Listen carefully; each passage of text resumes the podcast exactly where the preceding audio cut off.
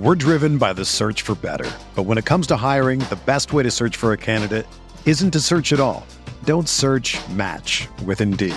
Indeed is your matching and hiring platform with over 350 million global monthly visitors, according to Indeed data, and a matching engine that helps you find quality candidates fast.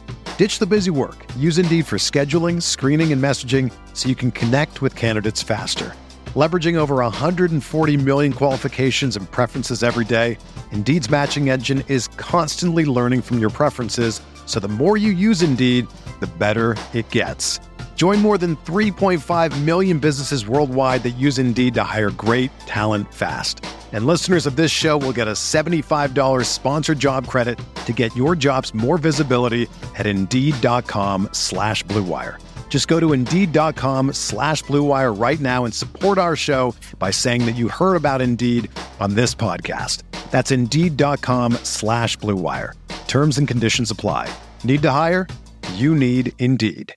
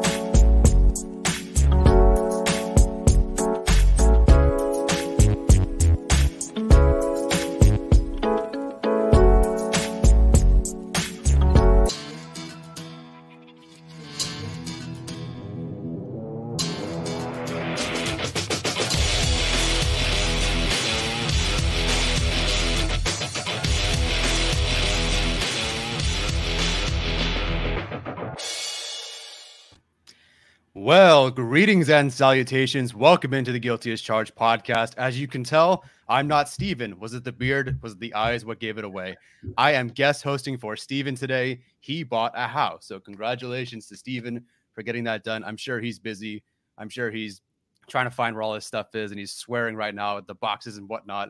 Steven, we got it covered here because we also have some great guests with me today. We have Alex and Arjun. Arjun, how are you doing today? Doing good.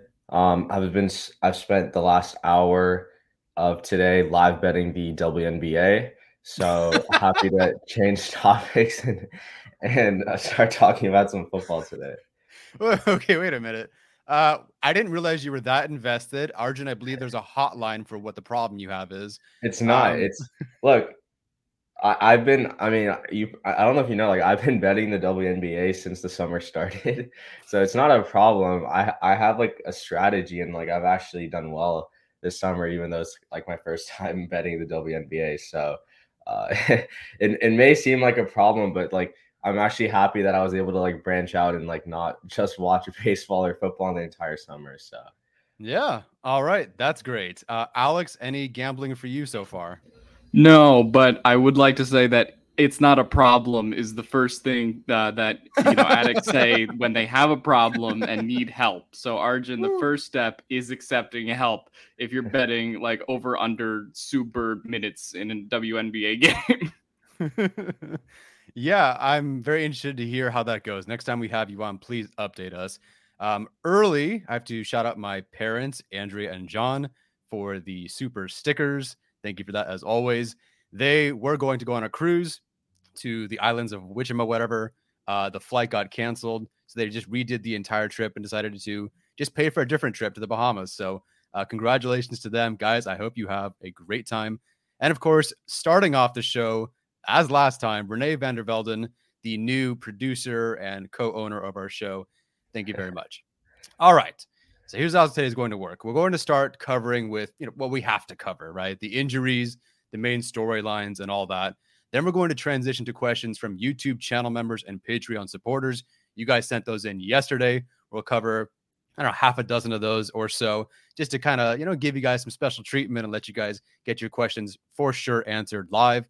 And then the third part of the show, of course, as always, we're going to take your live questions. If you'd like to guarantee that your question gets read on the show, uh, send in a super chat. Uh, you don't have to send in a $50 super chat, though. Okay. To start us off, let's talk about these injuries because we have to. Now, we don't know exactly what the injuries are. And this update is from Daniel Popper on Thursday from that last practice with the Cowboys. So we're kind of guessing here. But as it currently stands, or as it stood on Thursday, Donald Parham, Tevaughn Campbell, and Emeka Egbule sat out entirely. And then Ty Shelby, Mark Webb, and Jaw Taylor, they did not participate in team drills, but they did participate in individual drills. So let's just talk about any of those guys that stand out to you, or maybe the guys who will step up, you know, in their place. Who loses the most from their absence, or who gains the most um, from being the next man in line? Alex, we'll start with you. Yeah, I think Ty Shelby loses the most, um, just because this is yeah. the preseason game that they were targeting. You know, for him to be back and you know potentially make an impact. And for what it's worth, I think Jamal Davis had a really good game last week. I thought Emeka Egbule had a really good game last week. And so, you know, losing more playing time to those guys getting their chance, you know, to make mm-hmm. the roster, mm-hmm. I, I, think is really unfortunate for him. Um, Mark Webb is going to be the interesting one to see if he plays. Yeah. Um, I, you know, I, I don't know if he got like deep play last game. I mean, I didn't really notice like a ton of reps from him. Uh, so yeah, no, I I think we'll see, you know, if he can really make an imprint on the safety competition because it's just, you know, in theory, he's a really good Staley system player, but again, hasn't been able to get on the field, hasn't been able to make that impact and stay healthy. So, um, you know, also talking in the same vein about like defensive backs that opens up you know the opportunities for someone like a Raheem Layne uh, or some of those other guys to make the roster. So uh, we'll see what happens. Uh, I'm just curious to see, I guess, what the depth chart breakdown is, especially after these you know first five cuts happen this week, and we'll get another five next week after this game, right? Uh, yeah, I believe so. so. Yeah. Uh, other than that, I don't think there's any like big injury implications, but unfortunate break for somebody like Ty Shelby. Mm-hmm. Arjun, what about you?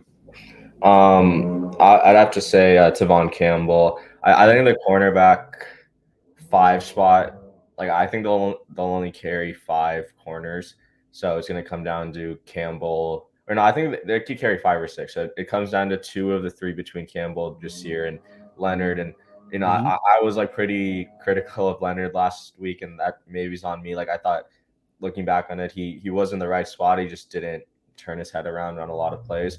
Sure. Um, so like, I think I mean I think Ja'Sir and Campbell have that like inside outside flexibility because Campbell's mm-hmm. played in the spot before. Um, but one of them needs to stand out, and I mean both of them didn't even practice on Thursday, so it's it's kind of it's kind of bad if both of them don't play because we don't know much about either player then, or we kind of know Campbell's bad, but uh, but Ja'Sir might be less bad. Yeah, I mean we'll see with Jaw Taylor. I think I swear he was participating in the Wednesday practice when we were there, but I, I, could be wrong. Mark Webb was on the field, but I don't recall. We couldn't see the defense. So I don't know how much he was contributing that day. Um, would obviously like to see both out there, but I mean, it's Deane Leonard's job right now. If Tevaughn Campbell can't get on the field, I mean, Deane Leonard, two defensive pass interference penalties, you know, a touchdown, a 60 yard or gain or whatever it was, or two touchdowns. Um, didn't look great, but guess what? He's the only one available. So if he's the only one available, and Tevaughn Campbell can't, you know, go take that spot, it's going to be him. So I think Deane Leonard really does benefit here, as does Jamal Davis. If Emeka Egbule is out, then that's huge because I really thought it would come down to the two. Still feels like Davis had the lead, but Emeka Egbule nine pressures if you count the scrimmage and the last preseason game, and Davis had seven. So two guys really competing. And if Egbule can't practice or he can't play, that's huge for Jamal Davis. I think if Davis has another solid game tonight, I think he's locked in that spot if they keep another edge four and a half, if whatnot. So, all right, let's try to transition to those bigger storylines, I think. And I did want to cover two, you know, one on either side of the ball just to get those covered. And then we'll talk about some other ones that we're keeping an eye on. And, and the first one is really this, and I have to talk about it because it's a thing that wasn't a thing, but now it's a thing. And that's Michael Davis versus Asante Samuel Jr. Obviously, it's not really a versus. There's no offense defense relationship here, but you know, Michael Davis has been the starter for almost two weeks now. During the last preseason game, you know, we didn't get a whole lot from either. It's not like they played the whole game or even a half. Um, but even if you think Davis maybe wasn't better, he was certainly the more impactful guy that game.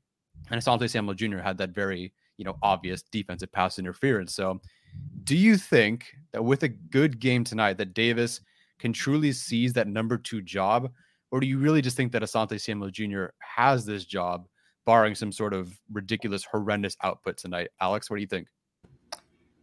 Um, I, I think Davis can seize the job. Uh, I don't think it's ASJ's job to lose. I guess they're just kind of both competing for that spot at this point.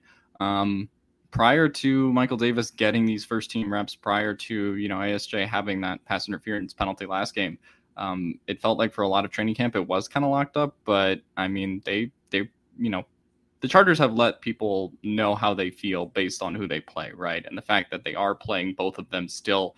Um, Staley's been very open about saying, you know, if you don't have like a defined role on this team, then you're going to play in the preseason, and that's how he feels about both Davis and Samuel. So, um, I still think it's an open battle for CB2, and and maybe it won't matter, uh, you know, based on the fact that both of them are going to still play a lot, regardless of which one is the CB2. But the fact that you know, obviously, you have Callahan, J.C. Jackson not playing, and you still have these two, uh, you know, fighting for their spots. Uh, I think that's you know signals that it is a very open competition for that CB2 spot. So I'm looking to see, I guess, a better, a cleaner game from everybody involved in the defense, uh, particularly in the secondary. Obviously, we'll get to Deane Leonard at some point, but hopefully he can kind of have a bounce back game. Hopefully ASJ can as well. And just hopefully the penalties and kind of missed tackle opportunities stay down. The defense can play clean as a whole. But uh, I think every indication is that it's pretty much open season for that CB2 job. Arjun, yeah, think, bit, I'll go for it. Yeah. I, I was I was curious about this because I think it's it's going to be a fun it's going to be a, like a fun way to kind of see like how I, I think maybe potentially like how much the front office is involved in um, mm. some of hmm. these decision making. So like I, I've talked about like selection bias in the past, but you know Telesco and Staley together they both wanted Davis on the team when Staley took over in 2021. They both paid him eight million hmm. dollars, mm. which is like a below like a slightly below like market level contract for like a second a good second year or second contract player but they both wanted him and like sometimes people feel the need to justify that contract by giving them playing time but he also spent a premium pick on Asante Samuel Jr. So there's no real like buy I don't think there's any bias included here that like oh this guy was high drafted versus this guy was high highly paid. So I think it really will just come down to skill and and who's put uh, who's put on better film during practices during preseason games and i mean hope hopefully the best corner wins and it doesn't affect the other corners like confidence if you know they're asked to come onto the field due to an injury or say like callahan who admittedly is injury prone like can the can the cb4 step in in the slot or like that that's my big worry is like how how it affects the other players mental and like how the rotation would would happen if someone were to get hurt. Yeah, absolutely. It'll be a storyline that maybe gets 10 snaps tonight, 12 snaps tonight. I don't know, but have to keep track of it because it was nothing. Now it's something, I think. We'll see. We'll find out pretty soon. All right, to the offensive side of the ball and to a storyline that absolutely nobody wants to talk about, but we have to. Chase Daniel versus Easton Stick. It does seem like Easton Stick is going to get that start tonight, not because he's now the QB2, they're just rotating, I would assume. If not, whatever. It really doesn't matter all that much. A lot of people crowned Easton Stick the QB2 after the last game. Okay, maybe. I suppose you could do that. But honestly, I think Alex put a you know a gif of some guy snoring after watching both quarterbacks.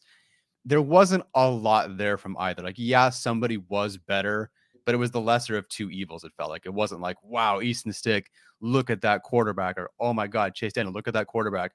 No one was really standing out. So in this quarterback battle, and if you really do assume it is a, a true battle for QB2, Alex, what are you looking for from both of these quarterbacks today that either they did do last time or didn't do last time? What are you looking to, forward to uh, from Chase Daniel, Easton Stick tonight? Um, just to see, you know, who can be cleaner and lead more consistent drives down the field. Um, I thought Stick did a slightly better job at that last game, but at the same time, I also thought that he had some bad throws that he missed, um, where he just, you know, stood back in a clean pocket and, you know, went full North Dakota State Carson Wentz like. So they both were pretty like mediocre. I Daniel kind of missed a lot of throws because he's old and doesn't have the arm strength that he used to. So I guess I'm just looking to see, you know, who can take advantage of uh, the respective players that they'll both have on the field. Uh, I assume that they'll both get some time with kind of that, you know, Spiller Kelly, you know, receiving duo, uh, you know, coming out of the backfield. They'll both get some time with Palmer and Carter, uh, as well as you know everyone else that's kind of behind those guys. So, in addition to Michael Bandy, so I'm curious to see making the best out of the weapons, just to see you know who can really step up and show that they deserve that spot. Um, I guess it just has been like the least impressive part of all these like battles that it doesn't really feel like a battle to me. They've both been pretty subpar to this point. Arjun, what do you think, dude? You're muted. Yeah, I think I think the LDE brewing dude in the chat put it perfectly. Like if either playing this year, we're kind of screwed. Um, look, so so da- I'll I'll read off some stats. So Daniel last week had I was 0.32 EPA, which is like really freaking good. Um, and Easton Stick had like a 0.117, which is like still like okay for a quarterback. I think Daniels is a, is a bit high because he threw two touchdowns and didn't really take right. any like, sacks or turn have any turnovers. Um, but like watching Daniel fail to throw an out route like four times out of the yeah uh nine, uh, 17 pass attempts. I mean, that was just that was just a priv. I mean, I, I, watching watching him under or overthrow it, throw it behind the receivers. One almost should have been a pick six. I mean, yeah. it, it kind of like lets you know like how much the Chargers are Chargers are going to have to water down their playbook if, if Justin Herbert gets hurt. And I mean, I'm not saying Easton Stick was, you know, can make those throws either, but I mean, we didn't. I think Easton Stick's play calls and the throws he was making were more over the middle, more design yeah. rollouts, things like that. So, um, to me, it it just comes down to who can, who, literally just who can get the job done. It's not about like making stuff happen out of out of um out of the pocket or or being able to do things when plays break down but it's it's just like can you take care of the ball? Can you try to limit uh, turning pressures into sacks? And can you just keep the keep the chains moving? Because ideally, like okay, not ideally, but like if Herbert is for some reason having to sit out of the game or is mm-hmm. hurt, then you'd kind of want this um you'd kind of want this team to turn into like the 2017 Jags where it's like led by your defense and then you have a decent yeah. run game yeah. with a pretty good O line and then a pretty subpar quarterback that maybe can get the job done here and there, but on on a game per game basis, they're probably gonna mess up more than they help the team. Yeah, I'm just looking for whoever throws to Michael Bandy tonight. It seems like if you do that, you'll look great, and if not, you know, maybe not so much. But yeah, I would love to see Easton Stick just push the ball a bit more. Like if you are truly the younger, stronger armed quarterback, more athletic quarterback, show it. He did on the a, a rushing attempt for sure, but so did Chase Daniel. Um, but I want to see him push that ball downfield a bit more and do it accurately. Almost had Bandy um, for that big gain. I want to see just a couple of those. Maybe if they aren't complete, at least try to push the ball down the field. Because if we're doing one conservative offense versus another conservative offense, but they can do a couple more bootlegs, probably still going to Chase Daniel at that point. All right. Any other storylines? Because there are many storylines, but I'm opening up to you guys now. What other storylines are you guys watching in this game tonight? I think the obvious one is is Pipkins and, and Norton. Um, I, yeah. I, don't really think more uh, like I don't think a lot needs to be said about that, but um, basically like who can not mess up the most because like obviously like playing against these backup players, you're not really going to be able to tell. So like as long as they're not giving up a pressure on like so if they both play like 12 snaps, like one pressure is fine, two pressures would be concerning, and then um you know, it's it's tough to like say like how this would translate to going against um like Maxx Crosby and, and Chandler Jones week one, but it's really just like who messes up less between the two. That's where we're at with right tackle. Who messes up less? Uh, yeah, it wasn't great at these uh, the two joint, or at least the one that we attended, Arjun. When we went to that, that practice, it was not great. And again, I even Popper counted eight sacks by the first team offense, and I'm like, when has this become a concern? Everyone's like, no, you're reading into this too much. Like, relax. I'm like, eight sacks, guys, Eight sacks is a lot to allow from the first team offense, especially when you probably only threw 15 times, maybe that that during the the joint practice. So yeah, worrisome there. Of course, that's a storyline. I just don't care to talk about it because it's just again lesser of two evils. Alex, what do you think? Yeah, um, this should be the game in theory where we get some Pipkins and Norton separation um, between the two in terms of who was less bad, but that's mm-hmm. also kind of what I thought last preseason game, and we didn't really get any separation between the two. Not that either of them were like really bad or anything. Yeah, just kind of. Eh.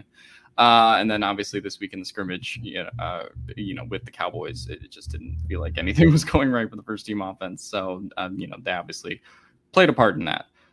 Uh, I guess the one that I'm going to look forward to is watching the running backs. Um, I'm mm-hmm. really curious to see how Kelly and Spiller come out. You know, they're both kind of gunning for that RB2 role behind Ekeler. I thought Joshua Kelly looked really impressive last game, quicker mm-hmm. and just, you know, had a little bit more burst than any time I had previously watched Joshua Kelly in a Chargers uniform before. Um, so I'm curious to see if that carries over to tonight.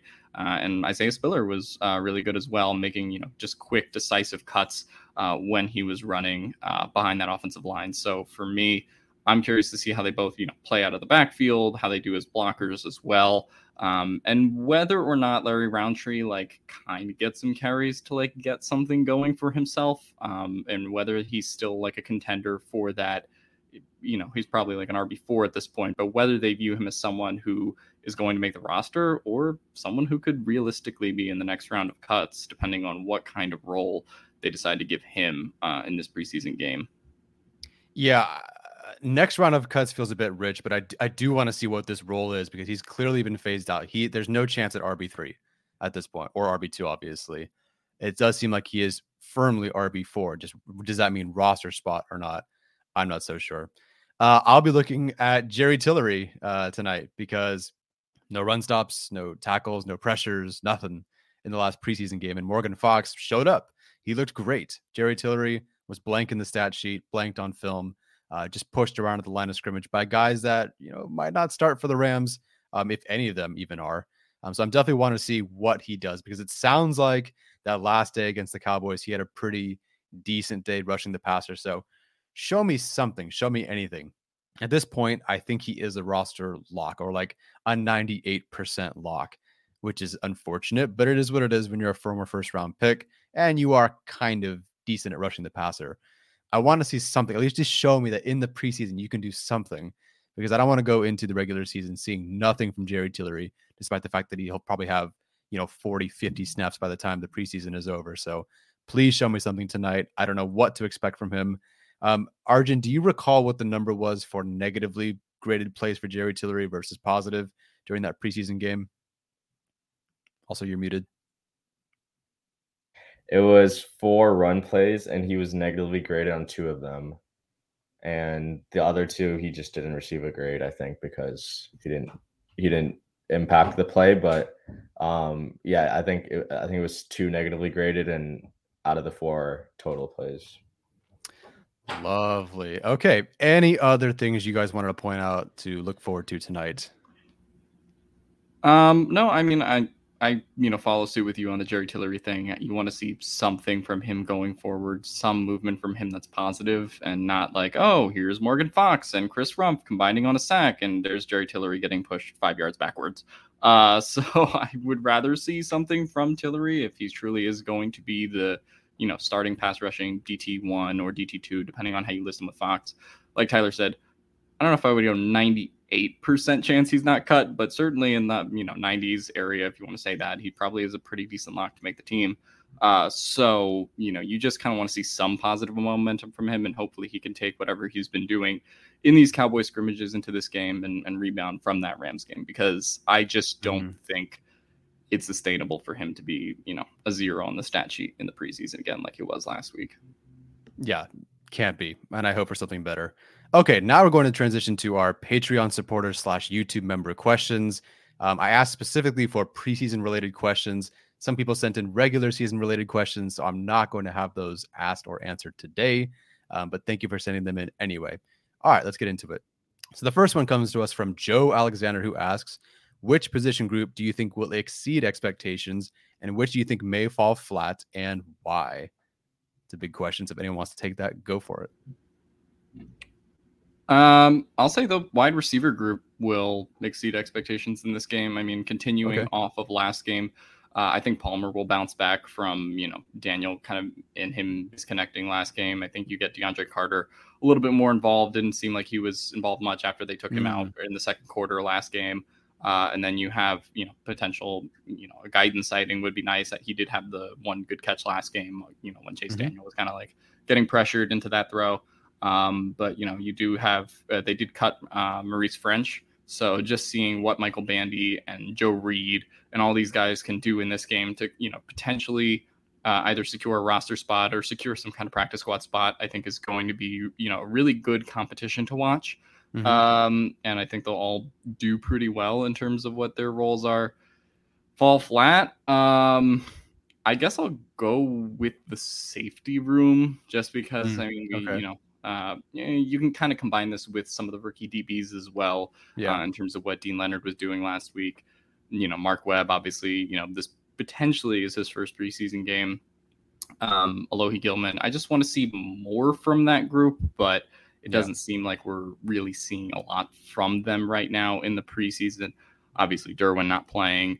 Uh, and sure. so I want to see some of those safeties stand out, but it just feels like, you know, kind of, you know, with the wide receivers that the Cowboys have competing to move higher up the roster or higher up the depth chart with the injuries that they've had.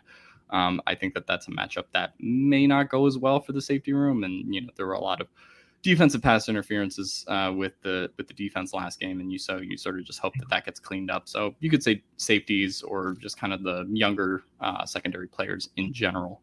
Um, but yeah, yeah. For fall flat, I definitely would have said the DB group just kind of as a whole. I don't think they'll even do terribly, and frankly, there aren't many Cowboys receivers or tight ends available. Um, but still, I, I think they may fall flat due to a combination of injuries and just other things um, exceeding expectations. I think it's the tight end group. I think if you're going to start with Easton Stick, they're going to feed the tight ends quite a bit, design rollouts, bootlegs, whatever. I mean, I think Easton Stick is going to feed those tight ends either over the middle or on rollouts or whatever. I think someone like Kampmoyer, Crum and Hook, um, Stone Smartt, and those guys get pretty involved. So I think they'll exceed expectations tonight.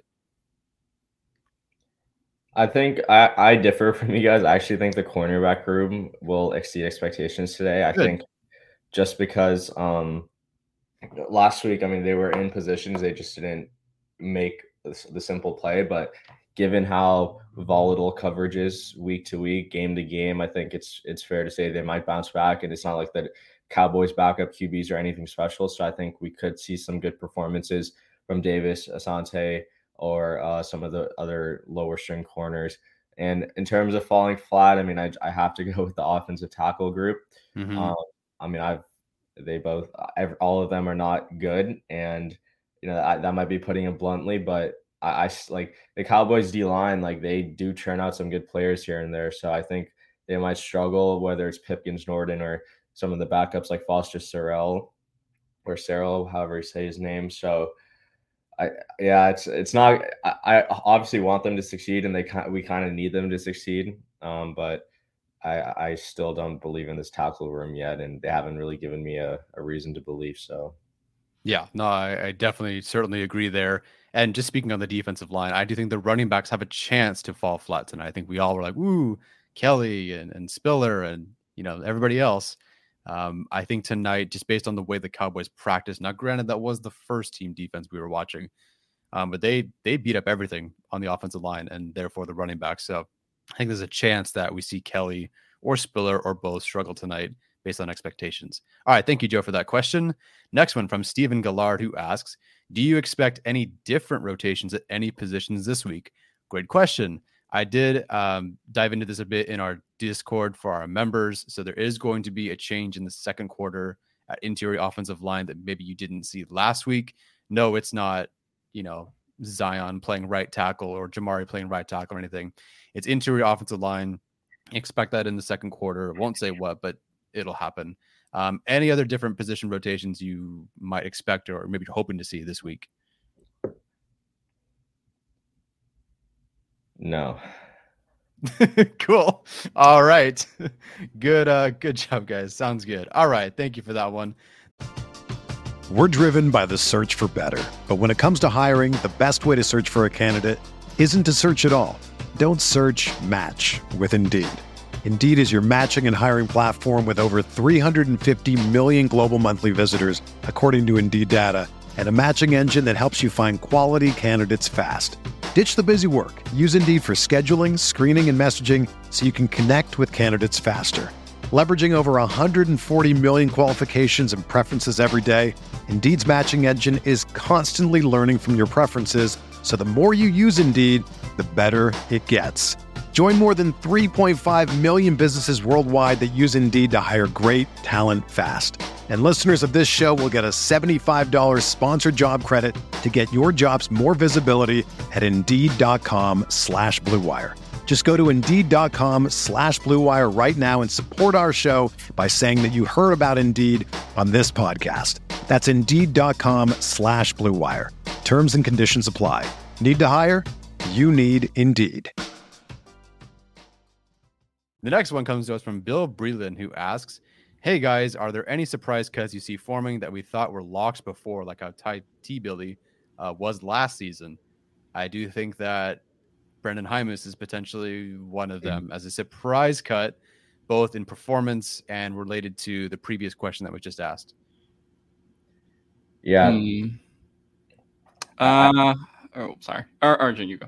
Okay, I, I agree. I think Jaimes has looked pretty bad the past the, the last game, and then um, in the scrimmage with the Cowboys, he I think was 0, 0 and 2 in his one on one sets the first day. So he hasn't really like shown anything. Like I think last preseason he was playing pretty well, and then mm-hmm. there, there's a reason he didn't get a chance to play when when um, Oday went down and they were start they had to play Schofield right. Like if he was good at the time or if he was startable, they would have played him, but he's not. And the fact that he could potentially be behind Jamaree and and Hunter and uh, Will Clapp, I think that's pretty telling. And that he, I mean, I think Staley and Telesco are changing the way that they um, view their draft picks. Like they're not uh, overly committed to them, which I think is good. And that's something that I feel like Anthony Lynn and Telesco kind of did sometimes, where they I don't think they cut a single player in from the players that they drafted ever in their tenure,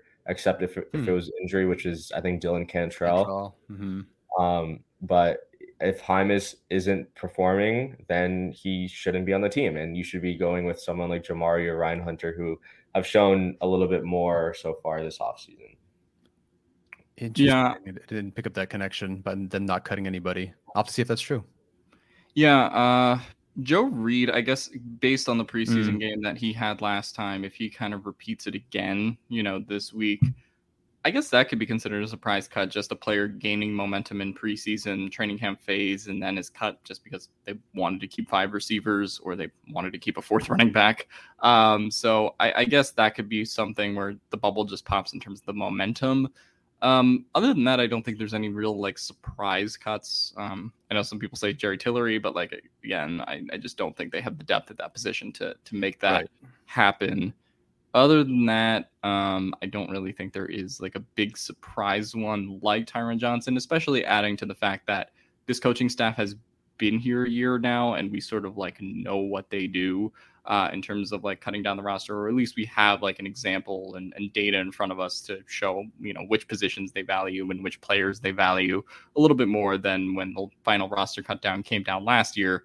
It was just sort of like we we didn't quite know what to expect um, at a number of positions, uh, just based on how the coaching staff saw the roster, and so that led to something mm-hmm. like Tyron Johnson, um, you know, being cut I don't really know if there is like a, a, similar one of that kind of quality this year, just compared to like last year's Chargers team. Yeah, I still don't think there's really a strong chance they cut Jalen Guyton at all. I do think he is wide receiver four or five, whatever you want to call it. Um, I do think you can start. Well, you maybe already are having this conversation. But if Bandy puts another 75 yards, seven catches, and a touchdown or whatever tonight, at some point you really do have to consider a him versus Guyton, or at least a wide receiver six spot. So I think that is worth monitoring, but I still wouldn't say Bandy over Guyton just yet because again, Guyton is the only person on this team who can kind of do what he does, with the exception of maybe Carter, but we haven't really seen that in the regular season yet. All right, next question from John Rowley, who asks, in this second preseason game, who are you most looking to show, see, show that they deserve a spot on the team and at other and at what positions? Who do you think is on the bubble the most? So I mean, I think that Michael Bandy is a very easy start and obvious answer there. I'd love for to see him get a, a spot on the team. I did think it was interesting that Austin Ekeler did say that Michael Bandy was a fantasy sleeper this year, which obviously, if you're on the practice squad, you're probably not a fantasy sleeper, um, or you're or unless Ekeler is anticipating injuries. Um, but I thought that was a bit interesting. Maybe if it means nothing, I don't know. Um, any guys on the bubble that you really want to see show out tonight? Jerry Tillery. I, I, mean, in terms of deserving a spot on the team, putting up a goose egg against backups last week, that's not a great way to to show that like you deserve to be on the team. And like, I mean, I guess he he had a couple good reps in the one on ones that Popper posted on Twitter, but they were against the backup guard. So uh, would love to see Tillery like at least put up a tackle, even if it's like 10 yards down the field, because I mean, he needs to like really show that he's worthy of being on this team. Otherwise, they should be giving it to someone like Fehoko or, or Fehoko should make the team regardless. But yeah, um, yeah, I think I think Tillery needs to put on a, a decent performance tonight. Yeah, I mean, I agree that in theory Tillery does need to show a decent performance, but I think his spot on the team is like kind of locked anyway. Um, I'll bring up Breiden Fehoko, like Thomas says in the chat. Not yeah. that Breiden Fehoko really needs to like prove himself, because I think we're all like pretty on the same page that he should be on the team. But the fact that you know it, it just it's never like felt like it's guaranteed by the coaching staff that he right. will be on the team. There was the unofficial depth chart that came out that had Christian Covington ahead of him, um, and and just small things like that. Uh, it just shows that, in my opinion, they've never valued Fehoko maybe as much as they should. So I think if he puts together a strong two preseason games to finish out this preseason, that can really, you know, uh, take him away from any kind of bubble cut consideration. Other than that, I don't know if there are really like guys on the bubble who I don't think are going to make it. Um, mm-hmm. I do look at the edge room and look at somebody like Emeka Egbule, who, you know, obviously had the nine pressures last game, like Tyler said. Um, and you know, if he puts together another game like that and you know completes his tackles on you know slightly less athletic quarterbacks in this game than Bryce Perkins, then I do think that there is you know potential for him to be some kind of like edge five um, kind of player. Yeah, absolutely. Alrighty, next question is a bit of a long one from Singrid. Uh, hello. First of all, I love your insight enjoy your personalities. It seemed like we didn't see Isaiah Spiller come into the Rams preseason game until a bit later. Do you think we'll see more of him in this Dallas game? And how sold are you that he could be a solid NFL running back from what he's shown so far? Thank you. If you ever say my name, it's pronounced Singrid, and I am a female. I also live in Sarasota, Florida. I don't know if Alex, you know where that is. Um, and purely became a Chargers fan during Justin Herbert's first game. I'm surrounded by Bucks fans, so I cling to your podcast and Twitter feed. LOL. Wow, you watched Justin Herbert's first game and became a Chargers fan. That's awesome. You also witnessed a horrific year for the Chargers overall. Um, so I can't believe you stuck with it after that 2020 Lynn season, but good for you. So uh, we'll go back to the original question. So, you know, do you think we see Isaiah Spiller sooner in this game, and how sold are you that he, are you that he, he could be a legit NFL running back from what he's shown so far? Um, I mean, I guess I was one of the people that was harsher on Isaiah Spiller in like the draft process and how they got him, but everything I've seen so far has shown me that he can be a good NFL running back uh, in the league. I still do think there are some, you know, speed athleticism concerns, but you know, the way that he's kind of been making his decisions reminds me a little bit of what we saw uh, out of a player like Justin Jackson, uh, for example. Just from what we saw in that first preseason game, what we've been hearing out of the scrimmages. So uh, I think he will come into this game a little bit sooner. Um, you know, maybe he kind of like splits time more with Kelly than, you know, one having a decisive bulk of the time over the other. And I do know where Sarasota is. It's where my mom is this weekend. Uh, so I am not there right now because I'm in a foreign country and not on vacation. I think so the thing with with uh, Spiller is I don't think he did anything wrong the first during training camp. I just think Kelly was like playing like pretty well, played pretty well last week, and then I I mean the, he had a fumble in the in the joint practices, and I think I, you know I don't really know how that's going to affect him. And his we we talked. I mean I talked to him on in the interview, and it seemed like he got past all that, but you never know how like one of these just like little mis- mishaps, even if it doesn't really affect anything, how that will just explicitly affect him um, and his mental state and his confidence going forward. So I think we will still see Kelly early on, um, but I think Spiller will get mixed in more than Rountree, and I hope that's the case. And I mean, ultimately, RB two should and will come down to Kelly versus um, Spiller. It's just who it's either who makes the most plays or who doesn't mess up the most. I think it's or it's probably a combo between those two. Gotcha. All right. Next question and last question from this group from Frank Blakely, although he did send in a super chat as well. What will it take for coaches to see Feiler needs to be right tackle? Uh, death from two players. I was gonna like, say the same thing. I really, I really, like. I really think at this point, two guys need to blow out their ACL before we see Feiler at right tackle. And look, Feiler's a great, solid left guard, and I think they don't want to change that. I think Feiler is, or excuse me, I think Feiler is not going to be right tackle, eh, barring you know some significant injuries and whatnot. I think that we are stuck watching what we are watching. I, I can't imagine you all of a sudden go, hmm, that didn't work. Which I don't know why you would assume it would have, but I can't imagine they go, okay, that didn't work. Now let's try Feiler. It's week three. Let's do it. And I mean, listen, maybe he could do it. And I'm sure that, you know, if these guys are giving up two sacks a game, that Feiler can be at least somewhat better. Um, we don't know for sure that Jamaree is it at left guard just yet either. So, yeah, like Frank Blakely says in the chat, an act of God. Like that's what it's going to take for Feiler to be right tackle. Do you guys see any world outside of an act of God where Feiler is right tackle? No. Um, I, I, think Storm Norton would need to be recalled to the new XFL. I think that Trey Pipkins would need to be sent back to Sioux Falls, and that's the only way that Feiler plays right tackle. Uh, um, I, you know, I think if this is a conversation for like if whoever wins the battle between Pipkins and Norton struggles in those opening weeks, I think they're more open probably to signing a right tackle, uh, you know, someone who's yeah. on the free agent market mm-hmm. right now than they would be to moving Feiler.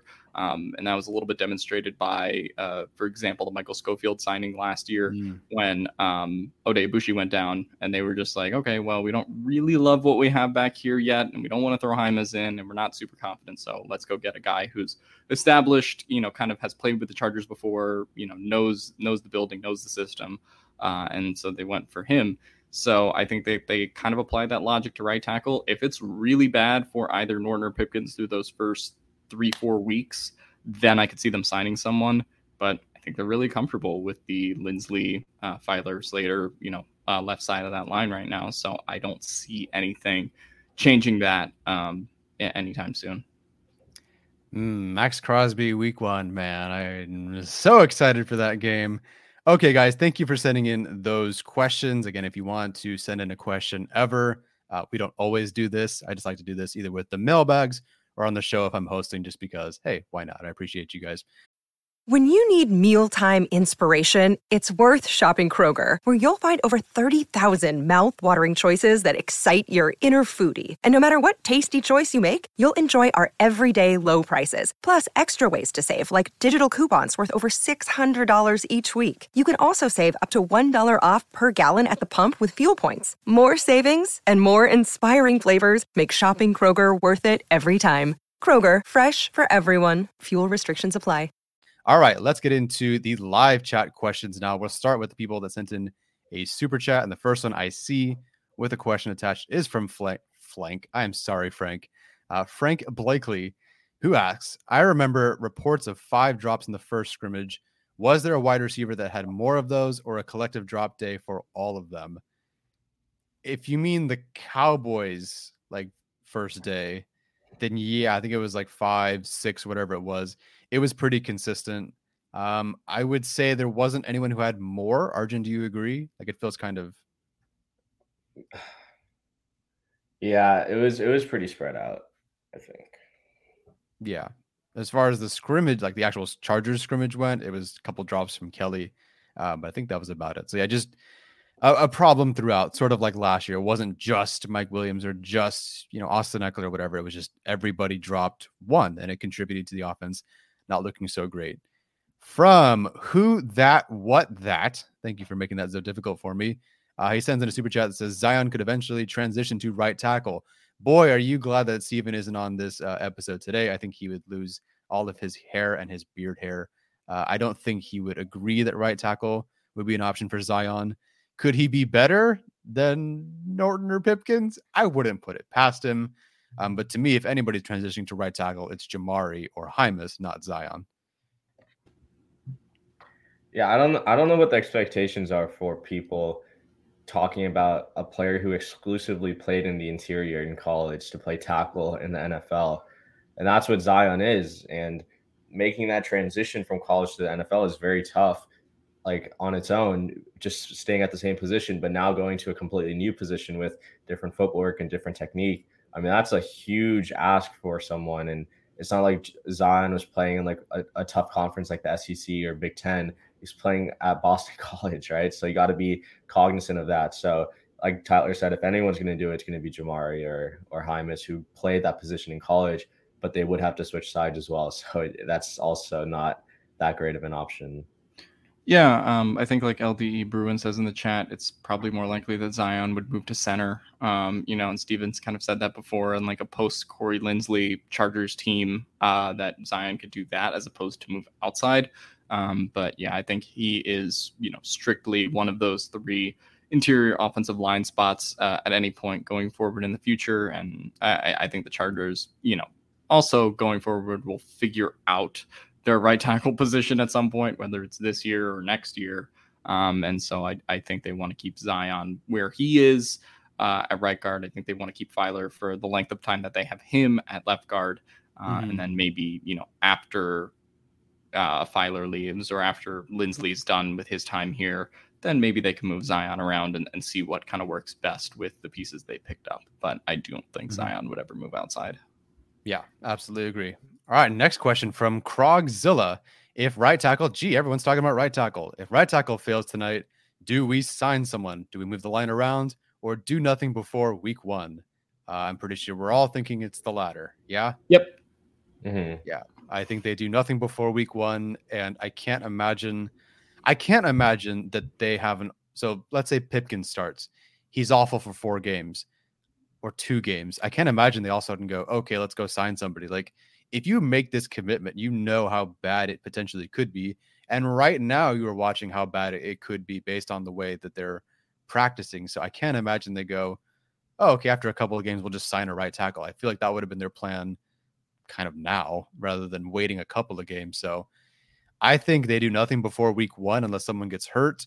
And then I really just think that this is it until at least the bye. I think whoever starts gets it at least through the bye, unless it's just like impossibly bad, which again it could be. Uh, I think they just do nothing before week one. And I think that we are going to see these two right tackles in some capacity this year. And that's kind of it. Cool. Getting some head nods. All right. Um, Alex, because someone asked last week as well, did you watch the Better Call Saul finale? Uh, yes, I wanted to watch it originally on Tuesday night. However, uh, I got three and a half hours of sleep one night and I fell asleep during it. So I did eventually watch it. It was really great. Uh, terrific ending. I don't want to spoil it for anyone that hasn't watched, although I don't know how much there is to spoil compared to like normal TV show finales. Um, but yeah, best TV show of the year, like by far. Give everyone their Emmys, please. Yeah, I have not caught up on this last season. I, I thought I was catching up because I was watching the Netflix, you know, episodes. Oh, yeah, like, yeah. oh, okay, they, they dropped the new season. Cool. So I caught all the way up and I'm like, oh, wait, I'm completely behind. And I see certain things that are spoiled. Uh, so definitely, definitely behind there. Um, so yeah, uh, I'm, I'm glad to hear it was great. I love the show and I hear it's this is the best season. Yeah. What? Say it again. So does it seem like this is the best season of Better Call Saul so far? Or altogether? ooh, I think I would go with season five as still my favorite season. Um, mm-hmm. but season six was still like really good. Yeah, absolutely. All right, just scrolling through for some more questions. La la la la la. Do you guys see any questions? You're more than happy to, more than welcome to add them. Mm-hmm.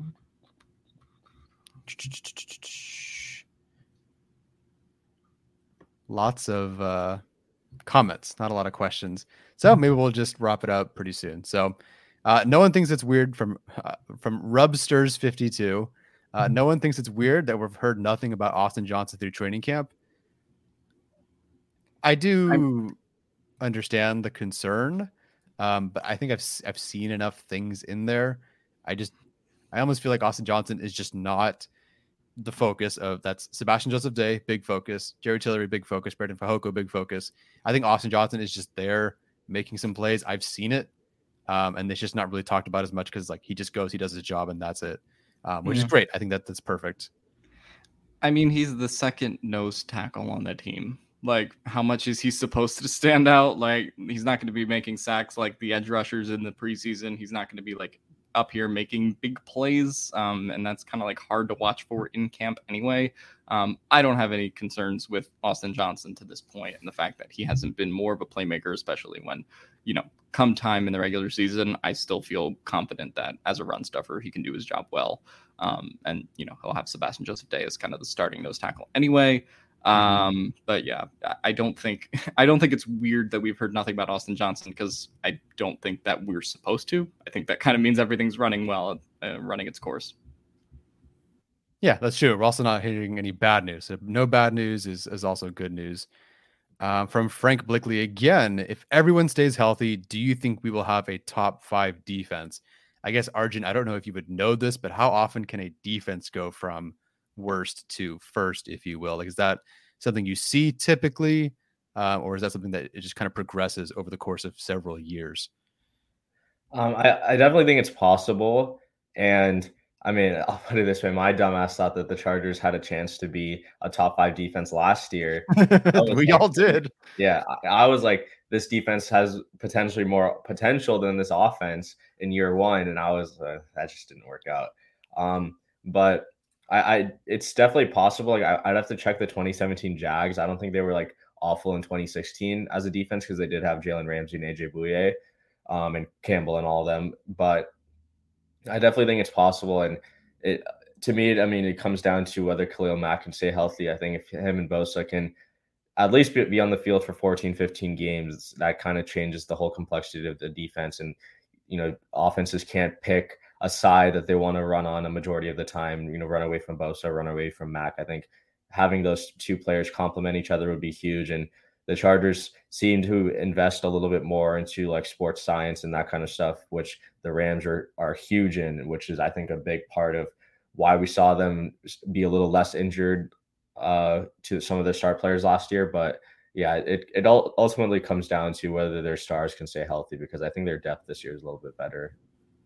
Yeah, I think this all hinges on health and, and kind of like Arjun said, you talk about like the sports performance. The Chargers were like a top 10 team in terms of you know average uh, adjusted games lost last year so they didn't have many injuries uh, or many like key injuries on defense that really like kept them down it was more just you know bad interior defensive line play and they boosted that right so far uh, through this offseason so i think it, it is about staying healthy uh, obviously, other defenses kind of also need to regress, but defenses do tend to regress, you know, a little bit more from year to year than you know offensive play does.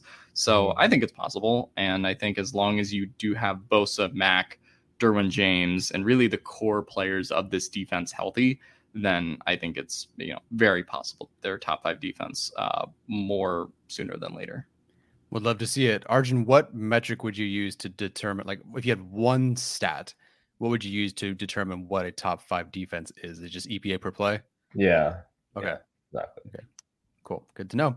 All right. If this is the last super chat, then we'll this will be our last question of the day. If you have another super chat, we'll answer it. We'll answer it as long as you have super chats. Um, but if this is the last one, then here it is from Jesus Lorenzo, who says thoughts on the Manti Te'o documentary. Kind of didn't like how they added the media guys and didn't care that they ruined his life and gave him an hour to respond. Uh, did you guys watch this first off? Yeah. What'd you think? I I mean I, I felt really bad by the end of it. I think I think the worst part to me was that they gave the other person like yeah like them a platform to like share their journey and I just wasn't it it honestly felt like the other person was like making it about them and yeah didn't yeah, really like 100%. show Mm-hmm. Uh, obviously, like it's it's been years since um the whole thing happened, but I didn't really see any sign of remorse. Didn't really see any sign that they cared about Manti. Like they and at the end they were like, "Oh, I, I'm obviously I feel bad that I did this, but I'm happy that I did because otherwise I wouldn't have found my identity or whatever." But like that's not a reason. That shouldn't be a reason to justify putting someone through the kind of pain that Manti had to go through. And I mean, hearing Manti just say like my first three years with the Chargers, I was playing numb. I mean, that's oh, just yeah scary feeling, and it was it was just not something I was on board with like supporting. Yeah, um, I haven't watched it yet, but I did see the full two minute uh, like trailer that they put together on Netflix, and I was like, oh, they're interviewing the other person that did that, and that kind of like got me interested. You know, I wanted to watch it.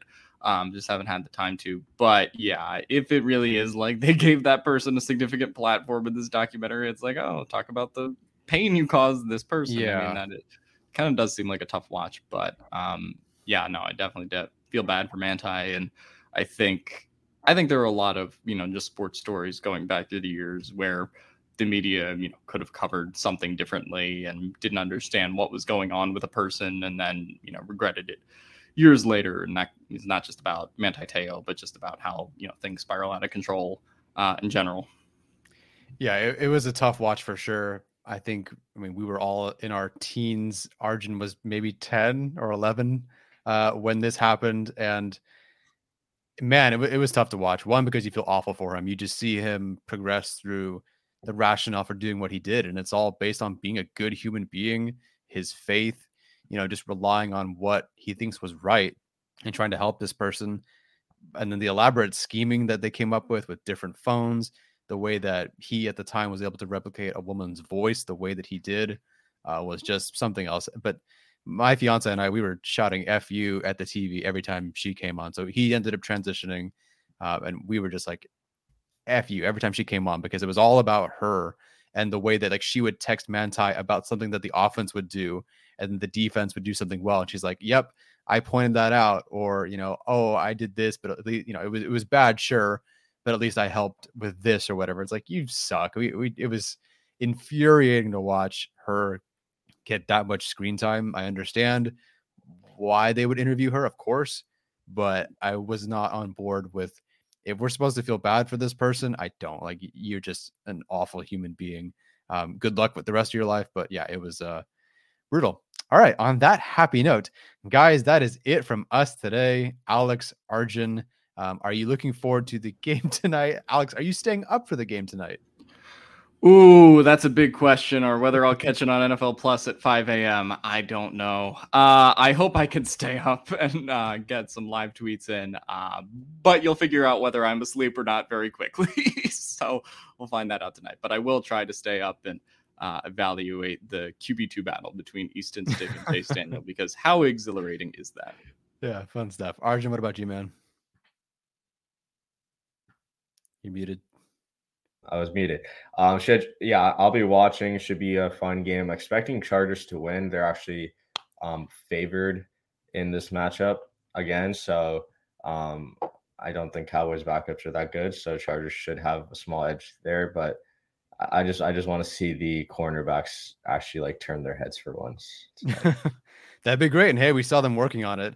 Arjun, do you bet on Chargers games? Sorry, before I let you go. No, I I mean I'll the, I won't bet on the Chargers unless yeah. like the only the only game I actually bet on the Chargers was when they played the Eagles and they were only favored by two points and mm. they won mm. by three. And like I was like, this Chargers team is way better than this Eagles team, and the run defense was just uh, not not great. But yeah, they pulled that out for me. But if I'm betting on Chargers games, I'll bet against the Chargers. So I bet against the Chargers week okay. week 18 against the Raiders as like an emotional hedge. Um, so, nice.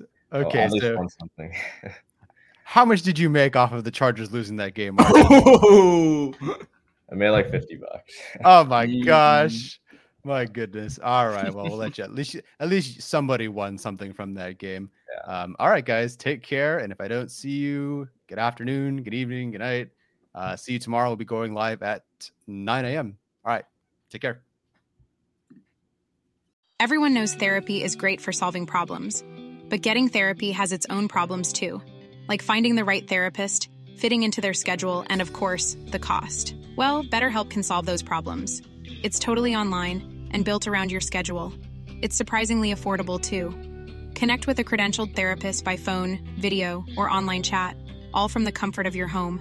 Visit betterhelp.com to learn more and save 10% on your first month. That's BetterHelp H E L P.